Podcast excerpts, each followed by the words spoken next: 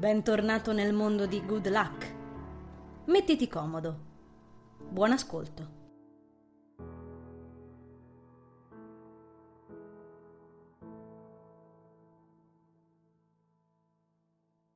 Teo mi ha accolto con il computer a tutto volume, tutto concentrato su un videogioco. La testa pulsa di dolore. Env! Esclama, facendo rimbombare l'ingresso della sua stanza, gettando la testa all'indietro e porgendomi uno sguardo ribaltato. Rimane ben piazzato sulla sedia. Accorri, c'è un boss! Il mio amico si rimette dritto, tornando a pigiare freneticamente i tasti. Sfilo il Nike, ancora inghiottita dal corridoio, mezza ansimante per la corsetta sulle scale a chiocciola. Ogni volta che Teo fa così, temo di vederlo cadere per terra. È tanto grosso e robusto sulla sua sedia striminzita che ho paura possa disintegrarla. Al piano di sotto c'erano le solite due uniche forme di vita. Tony, venuto ad aprirmi la porta, fissandomi con la stessa faccia del fratello, ma senza un solo filo di barba e più magro del solito, a mio avviso non sembrano neanche imparentati alcune volte. E poi il furetto impagliato, poggiato sul caminetto del salone, tutto preso a fissarmi maligno, dritto nei suoi peli secchi. Pessimo esempio di forma di vita quello. Mi mette sempre i brividi. Ne ho lasciato volentieri a Tony la compagnia, osservandolo rintanarsi nuovamente nella stanza per tornare sui libri universitari. Non ricordo altre emozioni primarie ad accogliermi qui dagli argentieri ogni volta che passo da loro, a parte l'inquietudine per il furetto e le vertigini sulle scale. Mai stata una persona acrobatica io, né mai amato i gradini a codolo in particolare. Addentrandomi nella camera, come sempre, porgo il mio saluto al Limax Spooky Town, abbarbicato sulle mensole lungo la parete, mentre accompagnano il mio cammino. Le fioche luci spettrali del piccolo villaggio baluginano nell'oscuro braccio dell'ingresso, sospingendomi lentamente. Le contorte casette scheletriche, i ponticelli d'ossa, le zucche incastrate nei minuscoli tetti sfilano accanto a me, dimorate dai loro spettrali, minuti abitanti. Clown imbrattati di sangue, alti quanto un mignolo, sorridono feroci accanto ai loro prediletti negozi pumpkin patch, in attesa di un gesto che possa scatenarli. Reprimo ancora una scaglia di gelo, sentendomi una sciocca, occhieggiando i due scheletri in cilindro nel loro sidecar arancione, parcheggiati sotto al Banshees Boo PS Treps. Mi domando perché mai improvvisamente questa piccola città dovrebbe trasmettermi inquietudine. Sarà l'effetto vagamente spettrale delle luci proiettate lungo il muro. Sono anni che le passo a fianco e solo oggi il cartello Enter if you dare affisso sulla porta di questo mini saloon, riesce a farmi desistere dalla tentazione di quell'invito. E dire che io e Teo ce li abbiamo piazzati insieme lì in mezzo, quei piccoli stronzetti angoscianti. Lo abbiamo costruito insieme, questo affare. Bene, Envil. Nazar ti fa un brutto effetto. Non è una brutta idea tenerlo in pausa. Quando arrivo al PC, Butto un'occhiata allo schermo. Che gioco è? Teo non risponde, concentrato all'inverosimile. Stringo le labbra, scavalcando il cavo che collega il joystick allo schermo, venendo subito travolta da un Togliti da davanti! del vocione del mio amico, potente come un tuono. Sospiro. Ok, è uno di quei momenti, eh. Trascino accanto alla sua sedia ruotabile il vecchio mastodontico puff dove mi siedo sempre. ok, sprofondando senza troppi preamboli nelle grinfie della stoffa morbidissima, le mie converse rosse ballonzolano nell'aria, in attesa, mentre contemplo dal basso le immense ali del boss mostruoso che sovrasta le piccole sagome dei quattro ragazzini agli ordini di Teo. Incrocio le braccia dietro la testa, riuscendo quasi a percepire la paura in quei pupazzi imprigionati nello schermo, cogliendo forse un po' la mole del drago acquattata qua giù. Pensandoci, è un po' così che va la mia vita recentemente, però io vesto le parti di quei quattro pidocchi là in basso. Già, avercelo anch'io, quel fantastico spadone gigante lì. Senza staccare gli occhi dal computer, Teo apre un cassetto ignoto della scrivania e ne estrae qualcosa di rumoroso lanciandomelo. Ah! Mm. Quello mi finisce in faccia. Classico dei classici. Lo metto a fuoco e lo scopro essere un pacchetto di nachos al bacon. Mangiali, a me non vanno. E muori, bastardo! Grugnisce il mio amico, ripiegandosi in avanti. Oh beh, fratello, se me lo chiedi così. Straccio il pacchetto arancione, cercando di emergere un minimo dal puff facendo forza sui miei streminziti gomiti pallidi. Ah, inspirando il profumo ghiotto come fosse linfa vitale. Al quinto boccone mi rendo conto che in questa situazione dovrei esprimere gratitudine, quindi la bofonchio a mezza voce. Nel frattempo, uno dei quattro esserini nel videogioco sgancia un'enorme forchetta roteante attorno al nemico. Guarda, ci sono anch'io! Commento ingozzandomi, ammirando le rotonde fattezze del tale con la forchetta in cuffietta e grembiule. Teo esterna una risata di gusto. sì, tu e Kina vi somigliate tanto. Siete entrambe un pozzo senza fondo. e poi anche lei ha questo modo di parlare molto. Rizzo la schiena con uno scatto, interrompendolo. Mm. Quella roba là è una femmina? Lui gonfia le guance adombrate di barba, divertito. Già. Spalanco la bocca, nachos a mezz'aria, osservando lo strano essere cereo ballonzolare da un piede all'altro. Ok. Guarda che è un personaggio molto figo, dice Teo intuendo i miei pensieri, sempre concentrato sul joystick. La tecnica che hai visto poco fa, se hai fortuna anche al primo tentativo può sciottare il nemico. Niente termini tecnici, grazie. Lui sospira.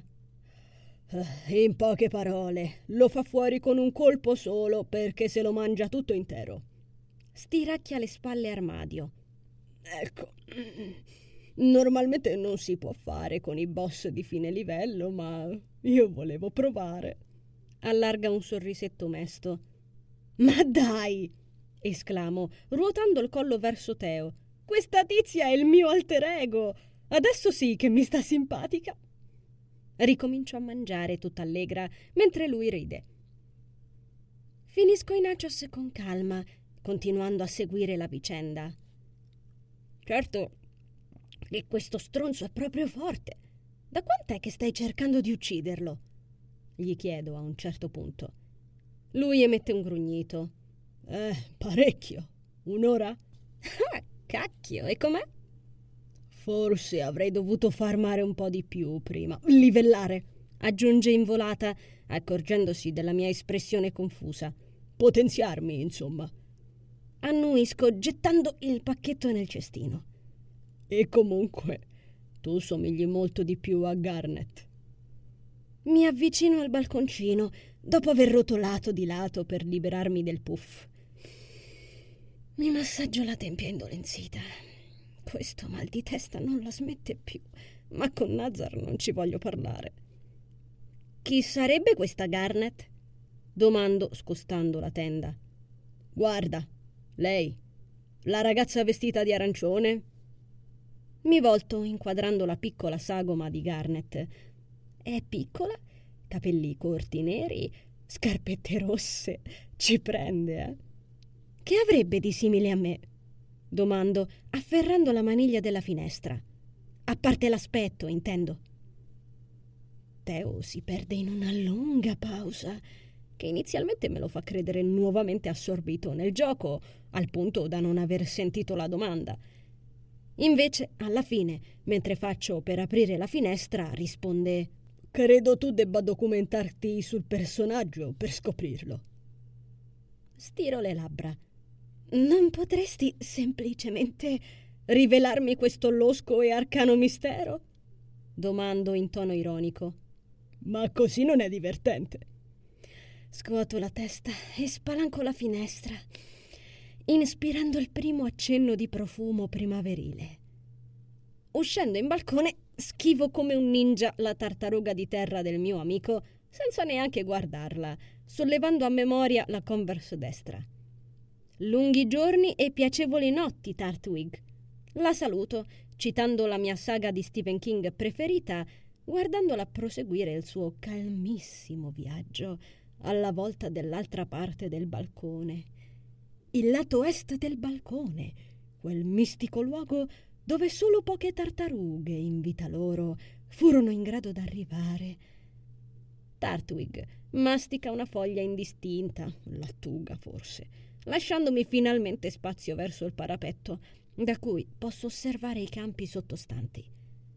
Tappeti verdi, brillanti nel sole, sussurrano sospinti dalla brezza, rivelando macchie di abitazioni pacate e silenziose.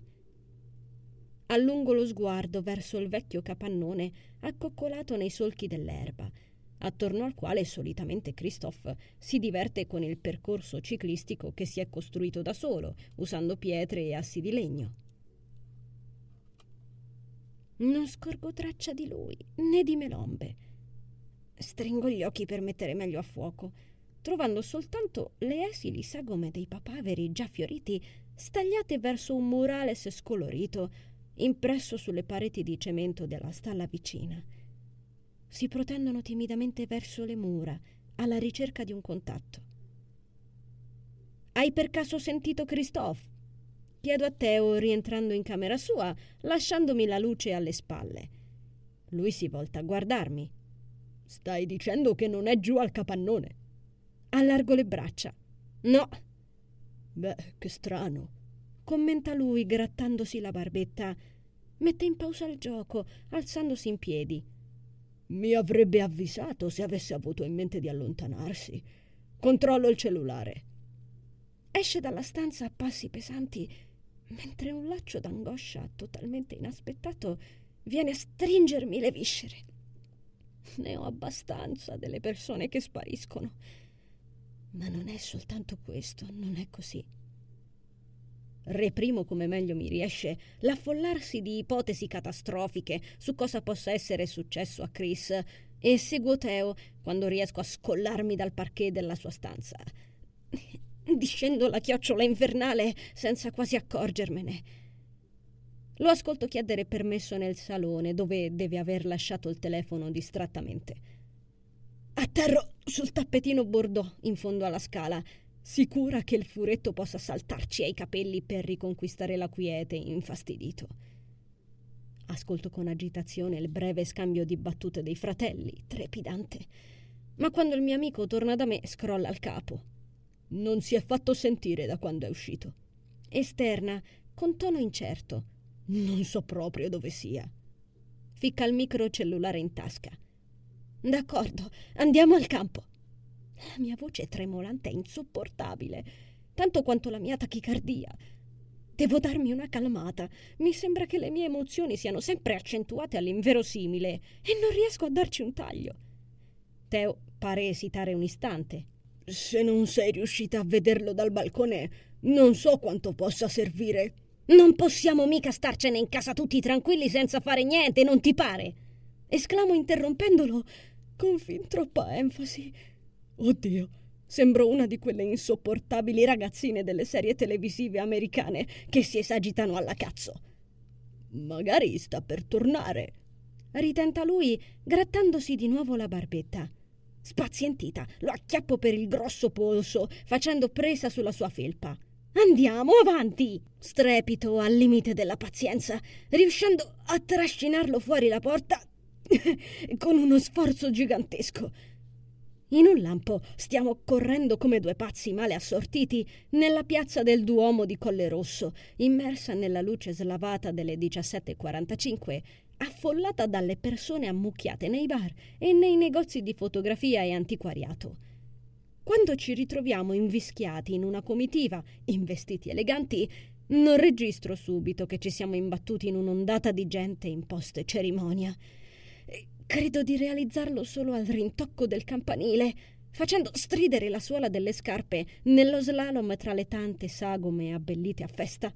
Uh, schivo per mezzo centimetro una ragazza bionda in bilico su tacchi vertiginosi dal colore eccentrico, seguita immediatamente da una piccola bambina tutta trecce, pizzi bianchi e risate sconnesse. Avevo completamente dimenticato che oggi c'era un matrimonio. Sento commentare con leggerezza Teo, continuando esasperata al febbrile zig-zag tra le cravatte, le décolleté e le pochette brillantinate. Per un singolo istante mi concedo di esaminare quanta ansia e frenesia io stia provando per la scomparsa di quello stupido di un Christophe, non riuscendo a capacitarmene nemmeno un po'. Ultimamente quel che provo è tutto una sorpresa. Dovrei cominciare a tenermi un'agenda. Anzi, dovrei farla tenere a Francis per me. Oh, se non rallenti il passo, perderai per strada anche me! E rompe alle mie spalle il vocione di Teo, portandomi a inchiodare qualche metro prima del cancello di ferro battuto, tracciante il confine tra la piazza e i campi aperti. Lui mi raggiunge, trafelato. Accidenti, non ho mai corso così forte. Uff, sto sudando. Se prendo il ritmo potrei addirittura cominciare ad arrivare a scuola in orario.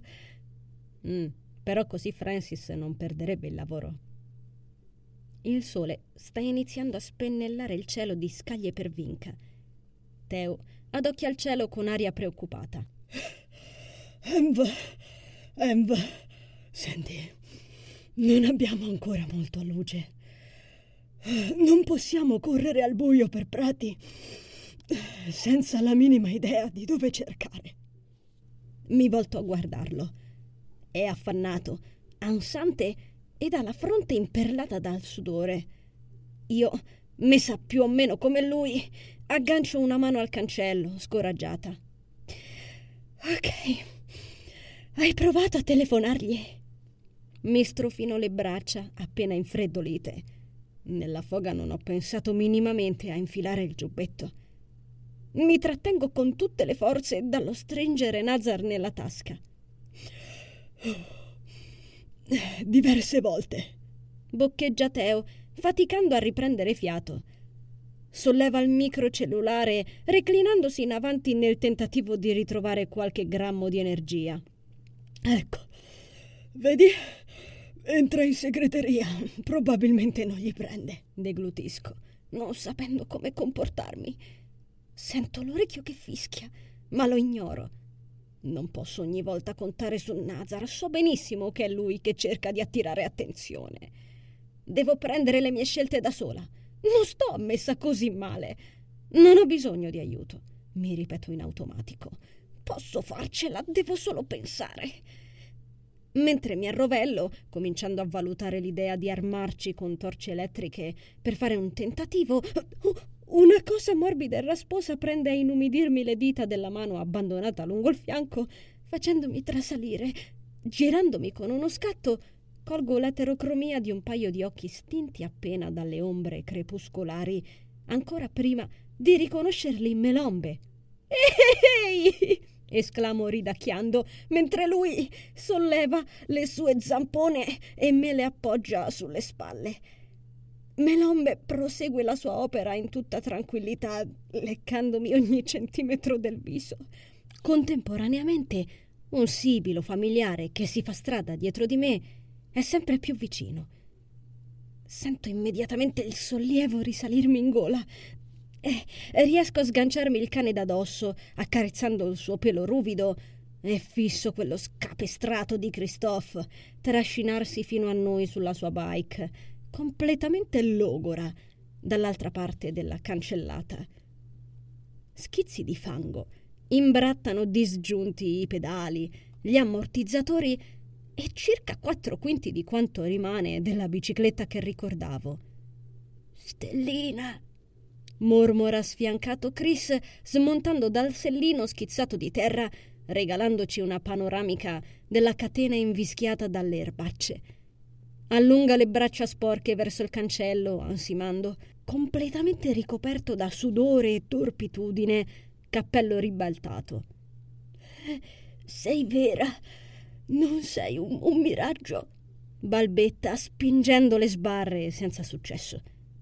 Anche io sono contento di rivederti. Geniaccio, non fare caso a me.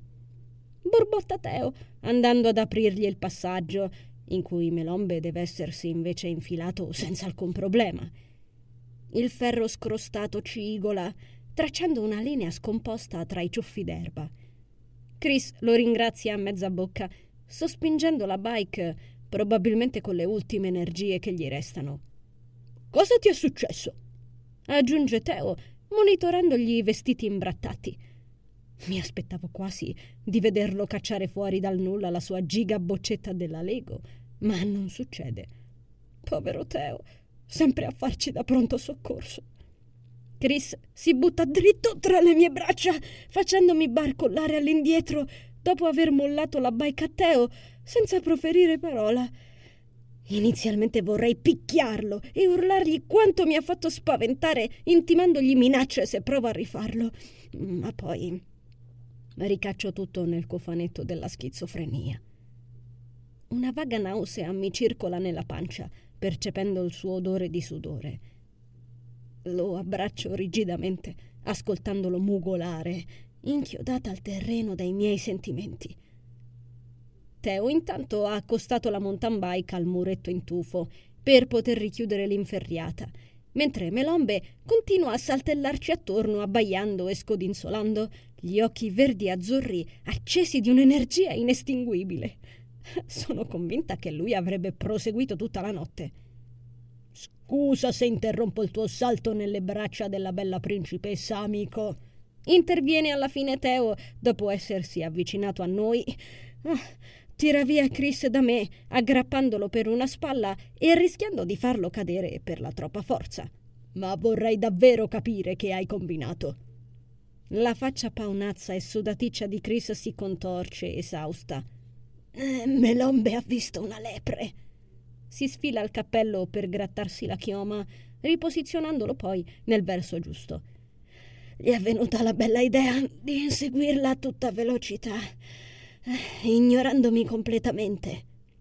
Acchiappa la canottiera che indossa con due dita, scollandosela dal petto, completamente fradicia.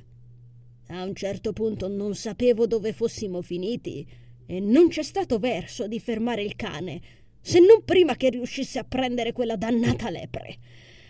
Eh, ci ho messo una vita a orizzontarmi per tornare e sono finito dritto in una pozza. Allarga le braccia, guardandosi la tuta macchiata. Sospira, trasecolare, asciugandosi la fronte col polso. Fa strano vederlo così sfiancato e abbattuto rispetto al suo solito carattere. Gli assesto qualche bottarella sulla spalla. Beh, meno male che sei uno sportivo. Riesco soltanto a dire. Senti, senti. Mi rimbecca Teo, recuperando la bike dal muretto. Tutto qui ciò che hai da dire. Pff, poco fa eri completamente uscita di testa. Corri, Teo, corri! Dove sarà il povero Chris? Mi fa eco, forzando una vocina stridula. Odio quando mi fa il verso. Io lo zittisco. Ci sorpassa spingendo la bicicletta, mentre sento la faccia diventare bollente. Dai, cretino, vieni a farti una doccia da me. Aggiunge poi rivolto a Chris. Lo seguo a ruota Christophe mi affianca in quattro balzi con una faccia radiosa dipinta in volto, esclamando Allora eri preoccupata per me, Stellina? Mi acchiappa una mano. Quindi mi ami? La sua fatica sembra disintegrarsi. Immediatamente mi strappa alla sua presa. No, Ma quindi, Cristoforo, il tuo bel berretto non funziona più? esclama Teo qualche metro più avanti mentre sospinge la bici. Alle mie spalle Chris emette un verso esasperato. Io sorrido senza farmi notare. Camminiamo nella piazza piena di vita, intinta nei colori evanescenti del crepuscolo.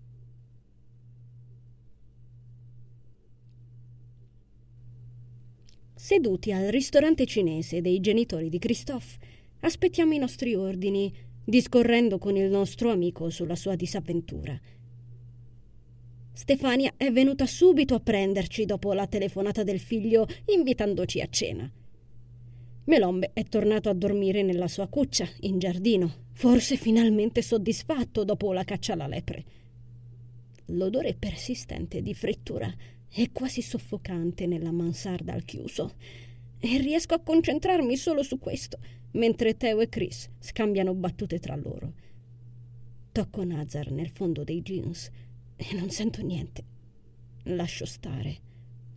Il mal di testa intanto si è fatto così acuto che quasi non lo sento più.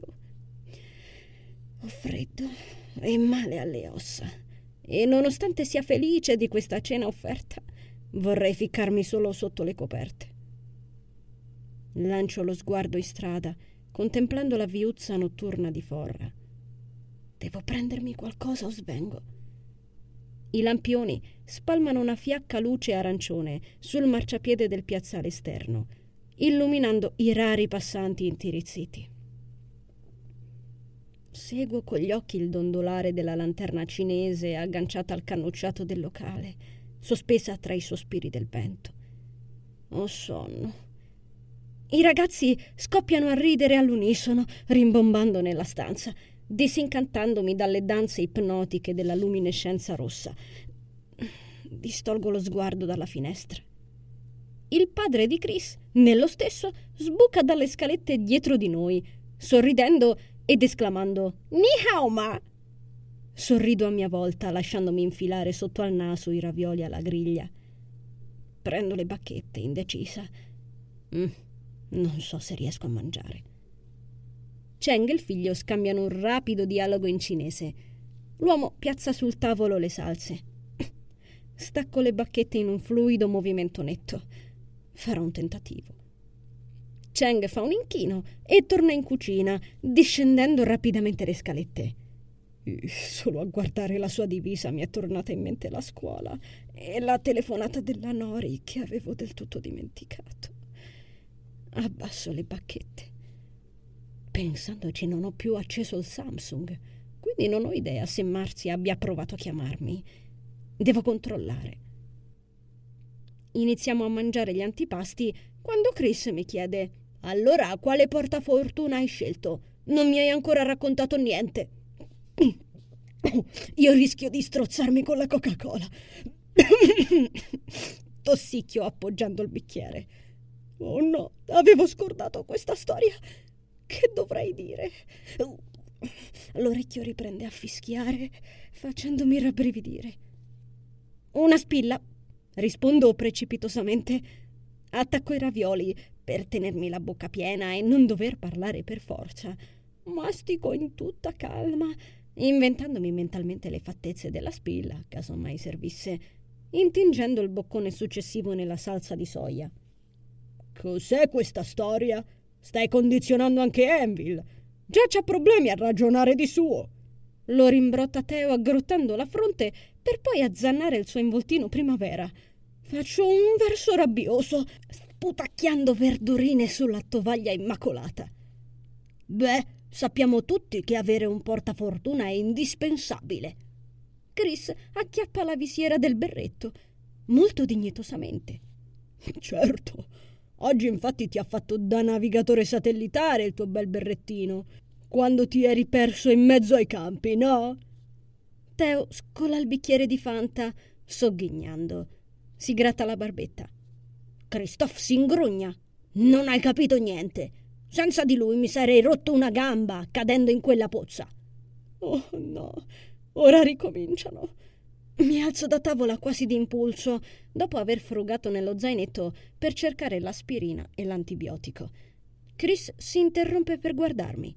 Dove vai? Ho parcheggiato l'astronave qui fuori in doppia fila. Rispondo, ficcando le pasticchette in tasca insieme al cellulare. Controllo se è tutto ok. Mi dirigo al bagno in fondo alla stanza, sentendomi sempre peggio. Chiudendomi il catenaccio alle spalle, mi appoggio al lavandino. La testa mi gira e l'emicrania spinge nelle tempie, dolorosa come gli aculei di un cactus. Trattengo un conato imprecando. Appoggio le pasticche ancora imballate sulla specchiera consunta, occhieggiando l'adesivo con il drago incollato sopra il vetro. Tiro fuori il cellulare. E se la prof avesse lasciato qualche messaggio minaccioso? Cerco il coraggio per accendere il telefonino inutilmente. Appoggio lo sguardo sul cartello di plastica abbattuto al computer, appiccicato sopra la tazza, discorrendo la scritta con gli occhi. A te, viandante, che in codesta stanza ti sei seduto e il corpo hai liberato, il tempo qui passato non ha importanza. Libera il comodo e dimostra di esser garbato, usando lo spazzolone e creanza per cancellar traccia del tuo passato. Ok. Continuo a fissare la scritta, senza una ragione, al solo scopo di temporeggiare. Mm, cartello nuovo, ma che carino e simpatico, l'altra volta non c'era. Eh, alla fine desisto, tornando a concentrarmi sul cellulare. Lo accendo, scorro lo slide. Ah! E improvvisamente il mio orecchio fischia come un treno in corsa. È come una scossa. Fa male. Mi ritrovo accovacciata in terra a tenermi la testa. Lascio cadere il telefono. Strizzo gli occhi, reprimendo uno strillo. Il dolore è insopportabile. Ignorarmi ti danneggerà, stupida ragazzina. La stessa esplosione di rabbia liquida si dipana nel mio ventre. Nazar tuona nel mio cervello forte, come non l'ho mai sentito, facendomi accapponare la pelle. Spalanco gli occhi. Mi stai facendo male! La sensazione soffocante nella pancia cresce. Nazar è arrabbiatissimo. No, tu te ne stai facendo. Non riesci a comprenderlo. La sua voce mi rimbomba dentro. Mi tappo le orecchie distinto. Finiscila! Il fischio alle orecchie cresce e cresce fino a farmi credere che mi esploderà il cranio. Proprio in quel momento terribile il suono si ferma. Mollo le orecchie, tremando dallo shock. Improvvisamente il mal di testa, il dolore all'orecchio e la sensazione di malessere si affievoliscono. Smettila con le medicine. Cosa? Per favore. Questo tono sembra quasi supplichevole e mi inquieta anche più della sua sfuriata. Frugo in tasca e prendo Nazar, nuovamente incastrata in quel gesto. Il mio cuore decelera. È spiatito. Lo rigiro tra le dita, cercando di capire se quanto vedo sia un effetto della luce fioca che c'è qui dentro. Ma non è così. È davvero sbiadito. Nazar sembra diventato di uno strano blu slavato, come se avesse iniziato a scolorire dall'interno. Il suo occhio, più vigile che mai, sembra fissarmi con maggiore intensità. Perché dovrei smettere? Chiedo. Lui mi fissa e basta, senza parlare. Scuoto la testa, rimettendolo in tasca. Mi alzo in piedi, su gambe incerte, e riempio il bicchiere di plastica che ho trovato impilato qua fuori. Snocciolo due pastiglie dagli involucri. Ah, in quell'istante entrambe le orecchie si accaniscono di nuovo su di me. Oh, fungolandomi di fitte tanto dolorose che devo mordermi energicamente la mano per impedirmi di urlare. Perdo la presa delle pasticche come se mi scivolassero via. Anzi, no, come se qualcuno me le strappasse via dalle mani. Ti ho detto di smetterla! Un'altra scarica elettrica nel ventre. un altro tuono dentro la testa. Mi accascio retrocedendo, ritrovandomi spalle al muro. Sollevo gli occhi gemendo e il cuore mi si ghiaccia in petto. Le pasticche sono sospese nel vuoto.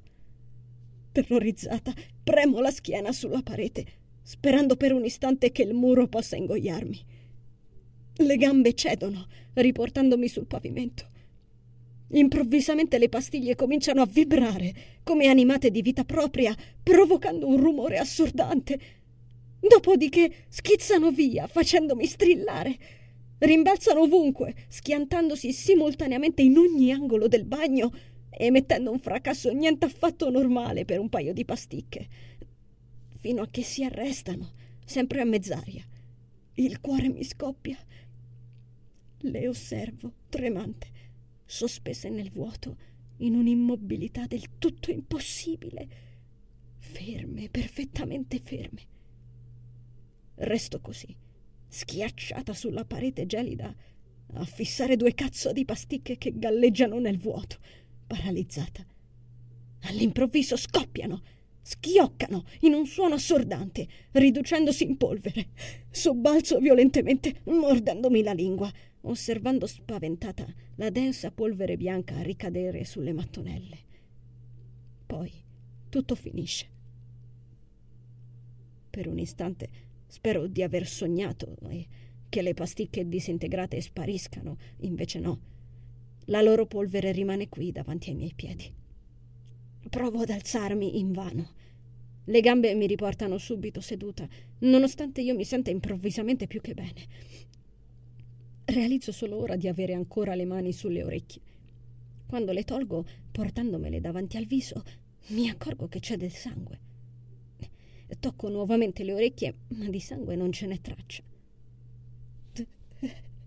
È tutto così assurdo che sto tremando. Improvvisamente la paura sparisce e la collera riprende piede dentro di me, facendomi sentire furiosa come non mai. Porca puttana! esclamo con voce strozzata. Riesco ad alzarmi, dirigendomi al lavandino. Tu, tu sei pazzo! Ti ho soltanto aiutato. Fammi un favore, mormoro. Mi interrompo sciacquandomi il viso, sperando che fuori i ragazzi non abbiano sentito niente. Bevo a tutta velocità, riprendo fiato. Mi sorreggo al lavandino, asciugandomi la bocca. Nazar, proseguo con voce roca, dico sul serio, mi basta, non mi aiutare più. Per qualche minuto sono immersa nel silenzio. Barcollo a recuperare il Samsung, raccogliendolo dal pavimento, evitando anche solo di sfiorare la polvere delle pasticche, come se potesse azzannarmi. Scorro lo slide con mani incerte. Nemmeno un messaggio. Sei solo un piccolo essere privo di esperienza, non è così? Sgancio un pugno involontario sul muro, esasperata. La lampadina sulla specchiera si spegne, forse per la vibrazione o forse no, ma non me ne importa niente. Allora fai come cazzo ti pare! Esclamo, sentendomi completamente fuori di testa. Spengo il cellulare ed esco dal bagno, sbattendomi la porta alle spalle.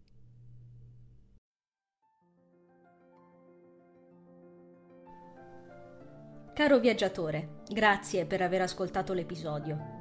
Il viaggio riparte la prossima settimana e potrai intraprenderlo ogni venerdì con l'uscita del nuovo capitolo.